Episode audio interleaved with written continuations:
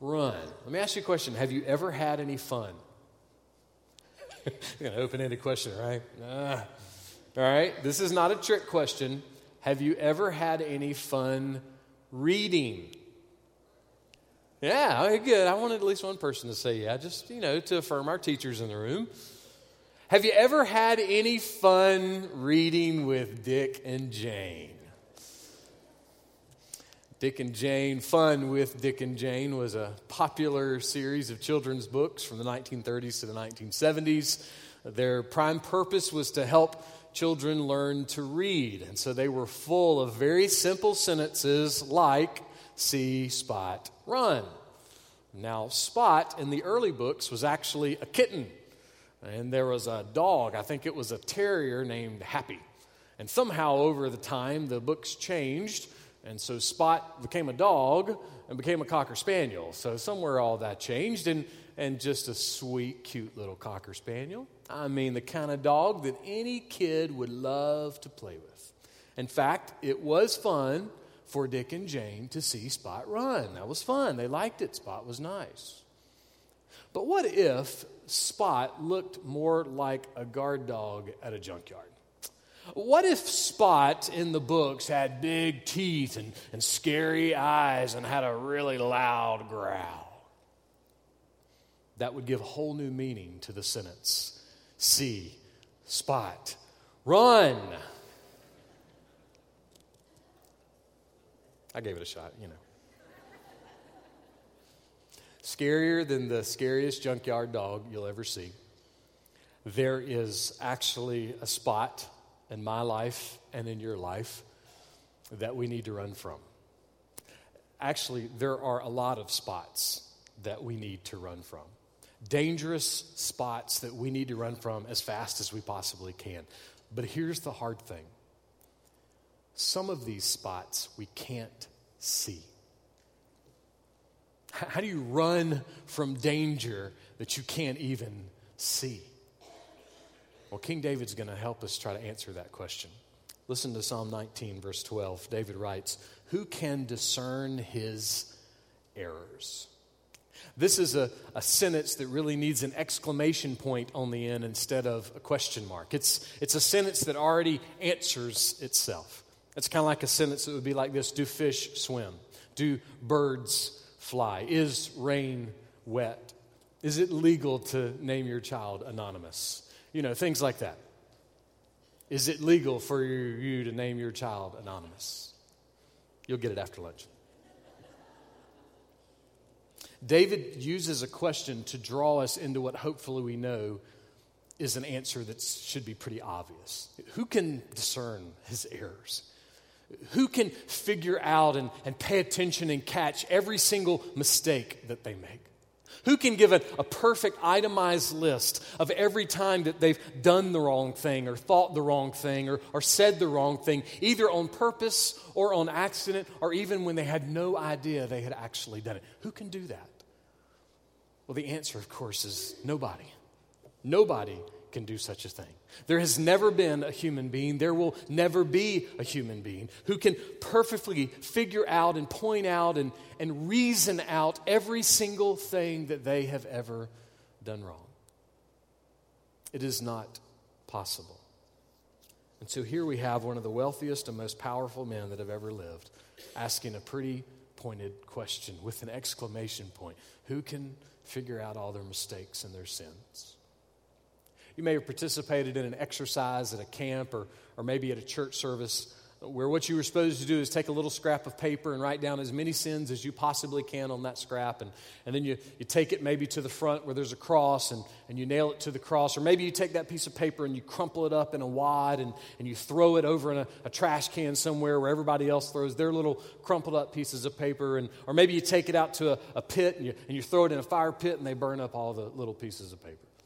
I think I did something like that when I was in high school at a camp. And if I remember right, it was, it was up in the mountains of South Carolina. And I think I remember that it was a little scrap of paper. And I think I wrote in really big letters. And I think I was able to get enough sins you know, to figure out the, the front page of that little piece of paper.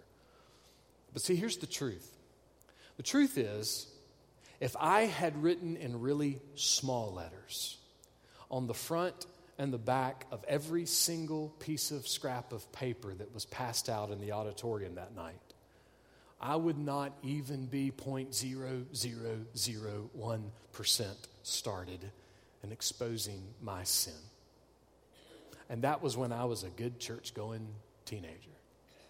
I've had a lot more since then. David's question is designed to help us stand in front of a mirror and hear this You're not really a good person.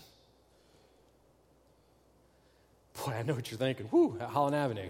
Man, they know how to encourage a guy down there. Boy, they know how to lift a gal's spirits down there. I promise we're not trying to discourage you. We, we really want to encourage you. We want to encourage you. We want to offer you the kind of life, the kind of love, the kind of peace, the kind of hope, the kind of joy that really does last forever. But for the honor of God and for the good of your soul, we cannot offer that to you through lies. We must speak the truth of God. This is how God said it in his book. Romans 3:23. All have sinned and fall short of the glory of God. Keywords there all. All. All would include Syrian refugees, and all would include Southern Republicans. All would include Muslim terrorists, and all would include Midwestern school teachers. All would include Buddhist priests and Baptist preachers. No one is left out of the equation. All have fallen short. No one measures up in any way, shape, or form. Our sin is real.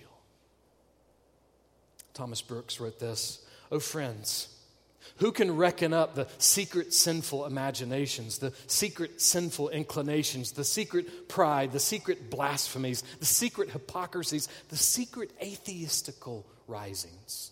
The secret murmurings, the secret repinings, the secret discontents, the secret insolencies, the secret filthiness, the secret unbelievings, which God might every day charge upon his soul. And then he says this Should the best and holiest man on earth have but his secret sins written on his forehead, it would not only put him to a crimson blush, but it would make him pull his hat over his eyes or cover his face with a double scarf. Do you think our country would be different if there was more blushing like that in the hallways of Washington, D.C.? Do you think our country would be different if there were more blushing like that in the hallways of your home? You see, what we may not like about DC started in someone's home. What we do matters. What we say to our kids matters. What we say to our grandkids matters. How we speak to our spouse matters. What we do at home matters. Before we chase down our culture, chase down our mirror. That is where revival begins. Let's pray for God to work on our hearts from the inside out. And one way we can do that is getting this sentence, this question. This man, the man who ran one of the biggest governments ever in history, he says, You know what? If you make a great list of your sins, the kind of list that makes you turn deep shades of blush and bashful, you won't even be started and understanding and realizing how short you fall from God's glory. And all of that sin that we could list out, all of it has consequences. Imagine, if you will, that every day for five weeks, this is a great way, at least in my mind, to look at the consequences of sin. Imagine every day for five weeks, I go to the Jiffy Food store in San Antonio, Florida. And I go inside, and for lunch, I order not a slice, but an entire kumquat pie. If you've never had kumquat pie, neither had I until this weekend, and it is incredible. So I order an entire kumquat pie, and I go out in the parking lot and I eat the entire pie every day for five weeks. and I don't exercise, and I don't drink water, and I don't have detox tea or some, you know, great juice supposed to wash out my body. I don't do anything that's good for me. I just eat a whole kumquat pie every day for lunch. I can tell you what the consequences, because I know my body, I can tell you the consequences of what that would be. After five weeks, I would be the nighttime janitor at the Jiffy Food store, making extra money to buy my new wardrobe at the big and tall shop. Emphasis on the big there. See, there'd be consequences to that for my life. So, what kind of consequences come with sin? Well, in some ways, it depends on the sin. At the very least, we can say this all sin, in a sense, is immediate idolatry. All sin. Because, see, what we're doing in that moment is we are, are choosing to trust in the word of sin. We're choosing to trust in the promises of sin instead of trusting in the promises of God, instead of leaning on the promises of God. The reality is, there are some dangerous spots in our lives, and part of it is because we are trusting in sin instead of in God. Remember, this is David talking here. For these previous sentences, verses 7 through 11, he's been talking about the Bible. These are the words he uses to describe the Bible perfect, sure, right, pure, clean, true, desirable, and sweet. Listen to those again, and I want you to think of every commercial that you'll watch during the Super Bowl. I want you to think of every ad that you looked at over Christmas. I want you to think of every promise you've ever made to your spouse or to your kids or to your grandkids. And you tell me if it falls in this category perfect, sure, right, pure, clean, true, desirable, and sweet. There's something about God's word that, that really can't even be described, but David's taken a shot. And remember, David is someone who knew about the finest things in life. We could probably even compare David till now. He still probably would be one of the wealthiest people in the world. He understands the fine things. And he writes that the Word of God is spilling over with reward for your soul. Spilling over. And so when we sin, what we're doing is we're saying, I don't want the reward of God, I want the lies of sin. I'm going to choose the lies of sin and, instead of enjoying the reward of God. But it's much more than just idolatry, right? I mean, we would look at just a, a few sins here. Gossip is idolatry that can lead to calamity and destruction. Lust is idolatry that can lead to adultery. The whole aspect of jealousy throughout the scriptures shows us that it's the kind of idolatry that can lead to murder. This is how James describes sin. James 1:15. Then when lust is conceived it gives birth to sin and when sin is accomplished it brings forth death. That's a strange pregnancy story right there, isn't it? luck is not a biblical concept, but I want to use a, a quote from Oprah Winfrey about luck just to try to help us think a little bit about what James is saying. This is what Oprah Winfrey once said I believe luck is preparation meeting opportunity. If you hadn't been prepared when the opportunity came along, you wouldn't have been lucky. All right, so I want to take that little ditty that I don't agree with, by the way, but I want to take that little ditty and I want to try to reword it thinking about the words of James and the words of King David and really the teaching of all of Scripture. It goes a little bit like this when it comes to death and sin. Death, in the sense of sin, is where preparation meets opportunity. If you hadn't been prepared with sinful desire when the opportunity to sin came along, you wouldn't have been tempted. A little play on words. But the idea is this is to make a connection with this one word that James uses he said, What? He said, When sin is accomplished, it's no longer pregnant. Sin is, has given birth. And James says it gives birth to death. The deepest consequence of our sin is that sin actually brings, ultimately, it can bring the curse, literally, physically, and spiritually, the curse of eternal death. I think sometimes we hear the word death and we just go, oh, well, that's just the final thing. But that's never how the Bible describes it. In Romans 6 23, it says the wages of sin is actually death. So it's not just a, just a physical death, there's, there's some kind of eternal separation that we try to word in human words, but it's hard to describe.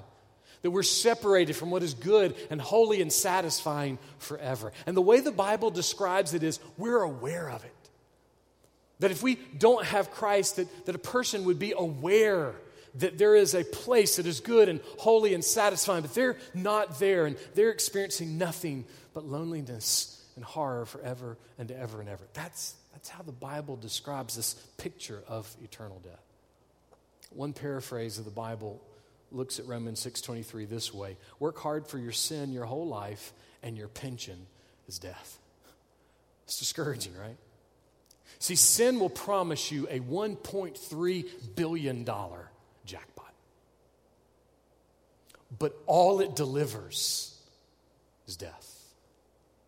Sin has all kind of promises, but the only thing it can deliver is the curse of being a pain-filled, miserable zombie for all eternity. That's what it delivers. Can you feel it? Doesn't this sermon just scream Happy New Year? but don't miss the irony. Because, see, the irony is this happy is the man or the woman or the teenager or the boy or the girl who realizes that they cannot count their mistakes. They can't keep up with their faults. They, they can't map out and itemize their errors.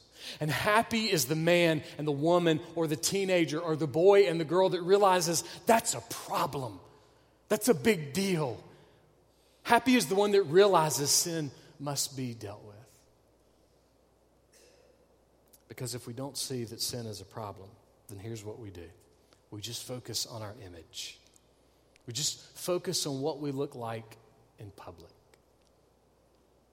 The Bible describes that with another word. It's called hypocrisy. This is what Jesus said about hypocrisy.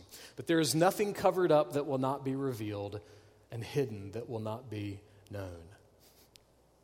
that, that'll sit right with you, right? Thank you, Jesus, for letting me know that everything is going to be exposed. He went one step further in verse 3. Accordingly, whatever you have said in the dark will be heard in the light, and whatever you've whispered in the inner rooms will be proclaimed upon the housetops. Well, that just gives us a lot more touchy feelies, right? Man, that's just great. Good news, good news. Jesus said those words a thousand years after David died. And yet, David understood it already because of what he wrote next. Listen to verse 12 again. Acquit me of my hidden faults. He asked the question who can discern errors? Who can figure out mistakes and sins? And the answer, of course, is well, nobody. And David goes, Oh, that's a problem. God, acquit me of my hidden faults. David says, Wait there's no way that I can know all of my sin, but I know it's there, and I know that God can see it. And so he pleads with God in prayer God, will you help me? Acquit me, cleanse me, release me, empty me of these things. Do not let these hidden secret sins live in my life. Take the spots away. You see, there's some secret hidden sin in our life that, that we can't see. And then there's other secret hidden sin that we're trying to hide. You know, it's the, it's the stuff we don't want our spouses to see. We don't want our kids or our grandkids to see. We, we don't want our pastor to see. We don't want anybody to see these things. We want them to stay out of view. And truthfully, that's a good thing. But there's some people who think that's no big deal. There's some people that think it's not a, a bad thing. The whole notion is the old idea of, well, you know, as long as, as nobody sees it, as long as nobody hears it, then, then everything's okay. You can find that idea in verse 15 of Second Hallucinations, chapter 3. It's not true. I mean, what did Jesus already just tell us? He said, nothing's going to be hidden. Nothing. Psalm 33, verse 13 says this The Lord looks from heaven, He sees only what you do on Friday nights. he sees only in the sanctuary on Sunday morning. He sees all. God sees everything. See, David knew that was true. He knew. So he looked to heaven. He, he pleaded with God God, would you empty me out? Would you cleanse me? Would you deal with the sin that I know about and the sin that I don't know about? and the sin that I'm hiding. Do you pray that way? Listen, because of the very nature of the message of the Bible, and because of the very nature of what David's saying here, I can safely make this statement on behalf of all of us. Every single one of us are hiding a hidden fault. maybe lots of them. It's, it's the very nature of what's described in the scripture. There's sins that we don't even know about, and then there's sins that we're hiding. Every single one of us struggle with these things. Now, look, I'm not going to ask you to, to write things down on a scrap of paper. We're not going to bring them up to the front. By the way, I'll never ask you to do that. Uh, we're not going to bring them up to the front and have a burning or anything like that. But I will say this for the sake of our marriages, for the sake of our kids, for the sake of our grandkids, for the sake of our church, for the sake of our community, for the sake of our country, for the sake of the world, for the sake of the gospel, for the sake of your own soul. I am asking us, all of us, to take revival personally and that we would start off this new year following David's lead. God, acquit me of my hidden thoughts. That would, that would be a prayer of our lives. Not just one that we pray at the end of a service on a Sunday morning, but the one we pray at the breakfast table on Wednesday morning. That there would be this constant attitude that we would be turning to God's truth and saying, God, would you help me see? And even the things that I don't see, would you empty those too? And what do you think will happen in your life when you start praying that way? You think God will just take the big chalkboard with all your sins written on it and just erase it and say, hey, just draw smiley faces, everything's going to be great from here on out? Do you think if you start praying this way that everything's just going to turn into ice cold lemonade and kumquat pie? Oh, yeah, man. I'm praying about hidden faults. All's perfect. Ray Stedman has a very interesting angle on what might happen as we start to pray God, acquit me of my hidden faults. This is what he said. God's way of dealing with hidden faults is either to send someone to point them out to you or to bring them out through some circumstance in which you are suddenly confronted with what you have done or said and you find that it is ugly and you do not like it. And then he says this You know that you can see the faults of somebody you are thinking about right now better than that person can. And you say, I don't see how that person could be so blind. And then he says this someone is thinking that very same way about you. Mm, ouch, right? And then he says, That's why it's always proper to say, Lord, cleanse me from hidden faults. So we have hidden faults. We have personal idolatry. We have exposed sin. We have spiritual death. Boy, this is just a goodie basket to start the new year off with, right? So, is there any good news? Is, is, there any good news in the middle of all this? Well, yes and no. It's really not good news, it's great news. It's incredible news. It's astounding news. It's the kind of news that we sang about just a moment ago. My name is written in your wounds. And this is the news, the second part of Paul's sentence. For the wages of sin is death, but the free gift of God is eternal life in Christ Jesus our Lord. See, death does not have to be the destination. We can be saved. We can be forgiven. We can be accepted by God. We can have brand new, everlasting, eternal life starting today and lasting forever and ever and ever. And how can we do that? Well, we can do that by believing in the Son of God. We can do that by believing that what happened on the cross satisfied what we owed for sin. We can put our faith in Jesus Christ, and then we can do this. We can keep believing, and we can keep clinging, and we can keep relying and keep trusting on the truth of Jesus more than we trust in the lies of sin. You see, at the end of the day, the answer to our hidden faults is the answer to every single thing in your life. And that answer is Jesus, the Son of God. Martin Luther was a priest, a professor of theology in the 1500s. He was a man very devoted to fasting, very devoted to praying, very devoted to studying God's word and, and teaching God's word and sharing God's word, but he was really struggling with what he saw in the Bible and what he saw in his church. It didn't match. But then the Word of God broke through into his life. He was reading through Romans and, and saw this picture of what it meant to be justified by our faith, what it meant to be made right with God because of faith in Jesus Christ.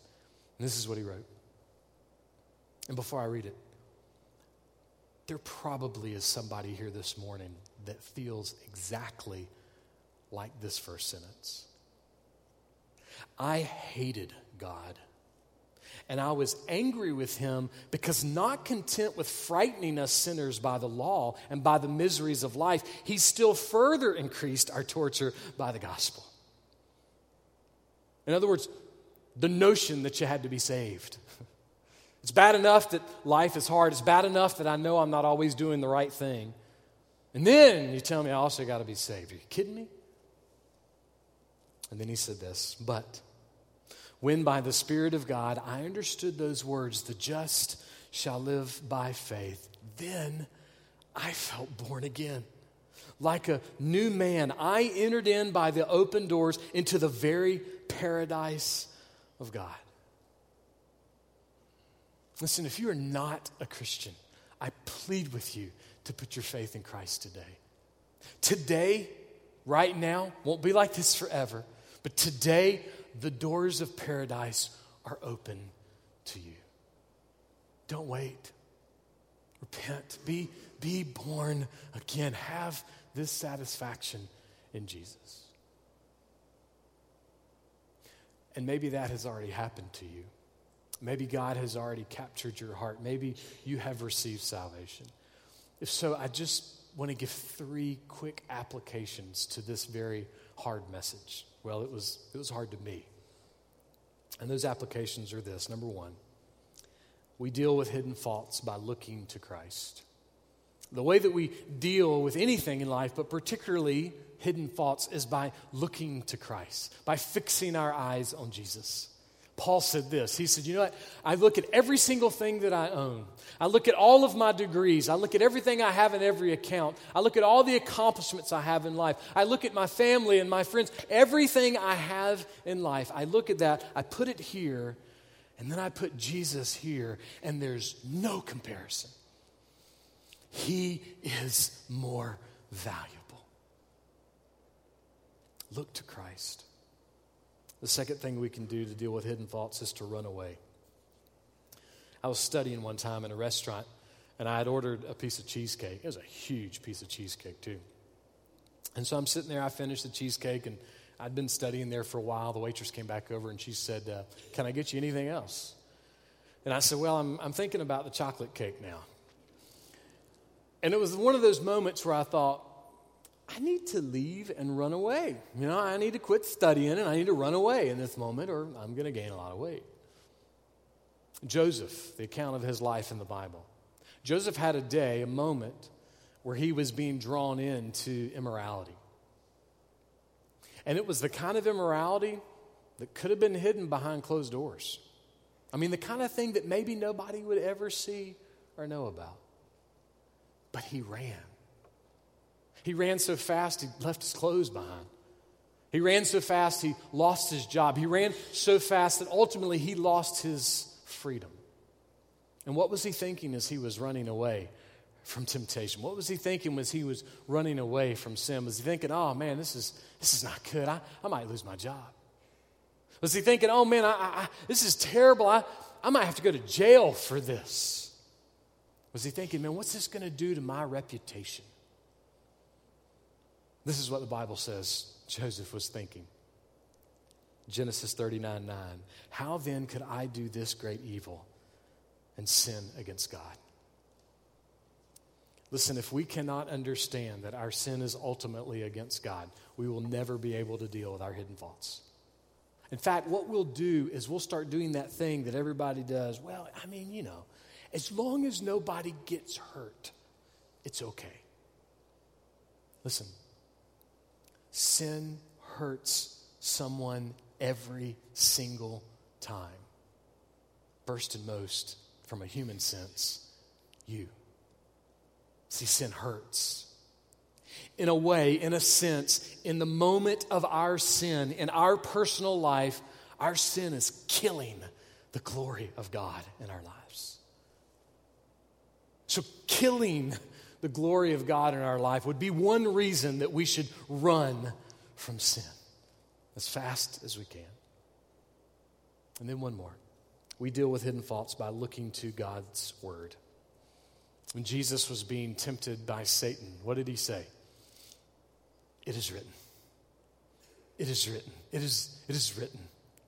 Jesus, in his greatest moment of temptation, kept falling back on the eternal truth of God, the eternal words of God.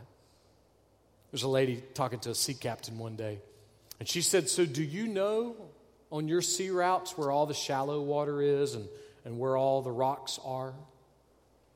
And the sea captain said, No, I don't.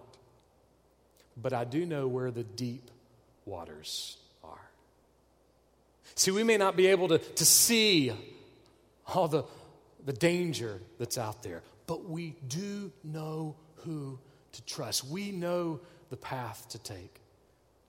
David understood firsthand what it meant to shipwreck your life. He had done it more than once. And here he's about 10 years before he died. He's, he's late in life and he's looking back and he's realizing, man, I wish I would have been more in the deep waters of God. Because he found out that the deep waters of sin, they will try to drown and kill you, and sometimes they'll succeed. But he also discovered that the deep waters of God, the deep waters of God's truth, they're full of mercy and full of love and full of grace and full of life, life that lasts forever. When it comes to the dangerous spots in life, may God give us strength to run away from them as fast as we can. But when it comes to the truth about Jesus, May God give us strength to treasure Jesus Christ more than anything in all the world and to run to Him and to never leave.